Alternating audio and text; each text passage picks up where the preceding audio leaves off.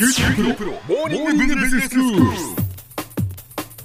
日の講師は九州大学ビジネススクールで異文化コミュニケーションがご専門の鈴木雄文先生です。よろしくお願いします。よろしくお願いします。先生今日はどういうお話でしょうか？はいえっ、ー、と産業革命のお話をここのところしているんですけれども、はい、えー、今回は3回目になりまして、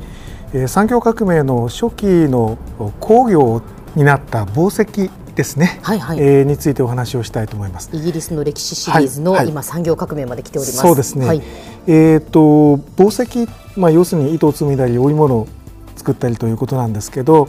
えーと、多分中学校か高校の教科書で、歴史の教科書でいろいろなその紡績機を勉強したと思うんですね。はいあの名前ジェニー紡績機とかミュール紡績機とかなんかそういうのがいろいろあったはずなんです。うん、でそれの復習みたいなものなんですよ。えー、お付き合いいただければと思うんですけど、えー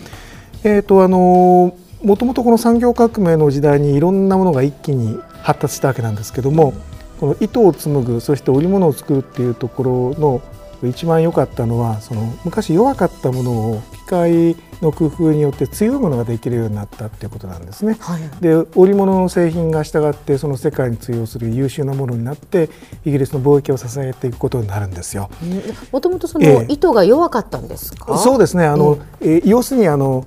紡といってこのなんていうのかな三つ編みみたいな感じでこう糸をよっていくと強くなるわけなんですけど、それがないと単純な糸だからぷっつりしやすいわけですよね。ということで、えーと、機械がその辺をやってくれるようになってだんだん製品として良くなったわけなんですけど、はいはい、その時にあの最初に出てくるのは飛び火ってやつなんですね。飛び火あのあ赤ちゃんによくある飛び火のことじゃありませんので あの縦糸と横糸をあの一つ一つこうくぐらせて手でやってったらすごい時間がかかるでしょ、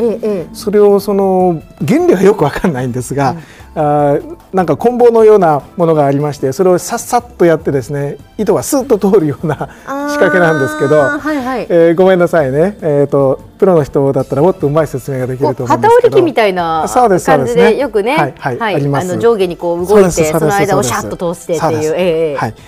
でそれを飛び火と言います。漢字がどう書くかとかっていうのはちょっともうやめようと思うんですけども、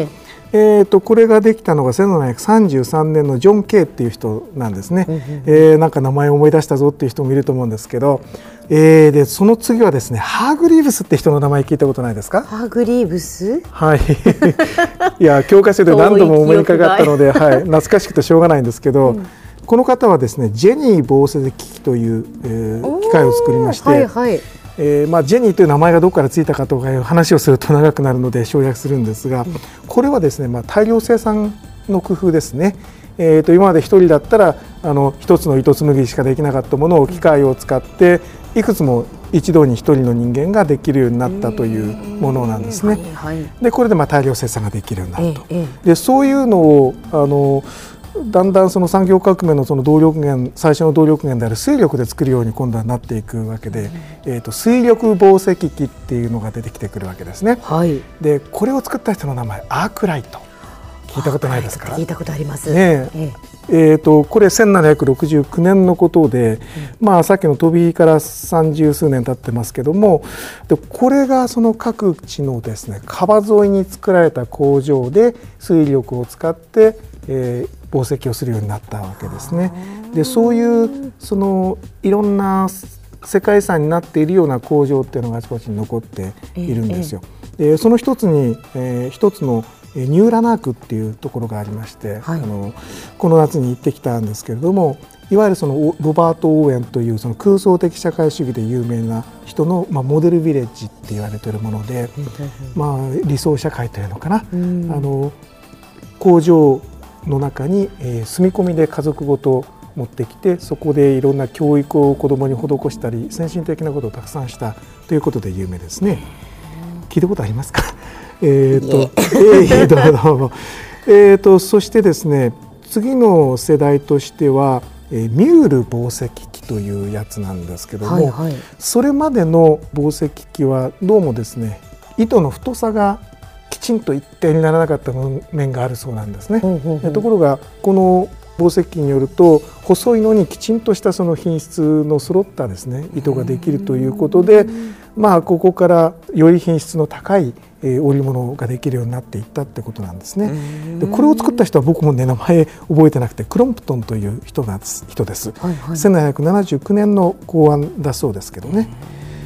これはですねやがては蒸気機関で動くようになっていくわけなんですけども、はいはいはい、えー、まあ、水力から蒸気機関へということですね、ええ、そうやって工場がさらにその能率を高めて産業革命を支えていったことになりますね。はい。これですねさっき水力紡績機というのが出てきた時にちょっと言い忘れましたがさっきのそのニューラナークっていうのはその蒸気機関で動くようなやつのタイプのものも入ってたんですけど、はい、さっきの水力紡績機の時代の、えー、と工場も世界遺産になってまして、うん、ダーベント峡谷の工場群という 言い方をするんですね。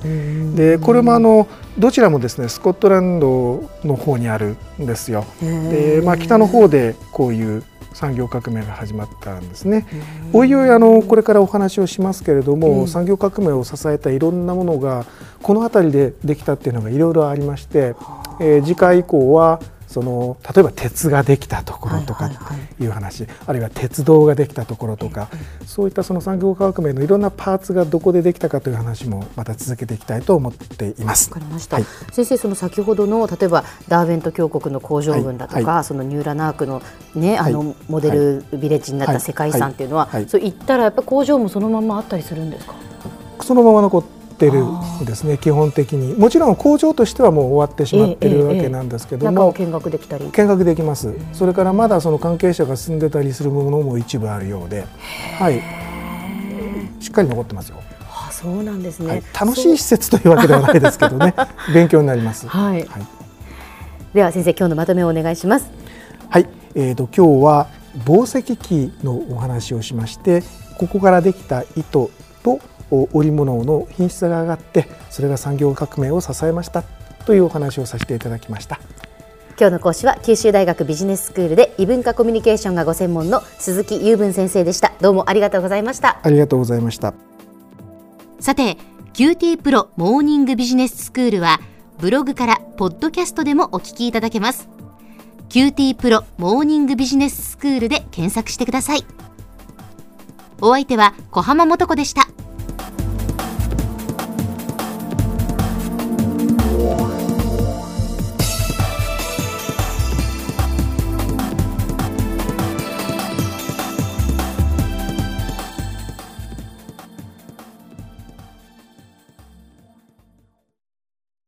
QT PRO は通信ネットワーク、セキュリティ、クラウドなど QT ネットがお届けする ICT サービスです。九州中に展開した光ファイバー網を基盤に一番身近なビジネスパートナーとして九州の企業自治体の皆様をサポートします。詳しくは QT プロで検索を。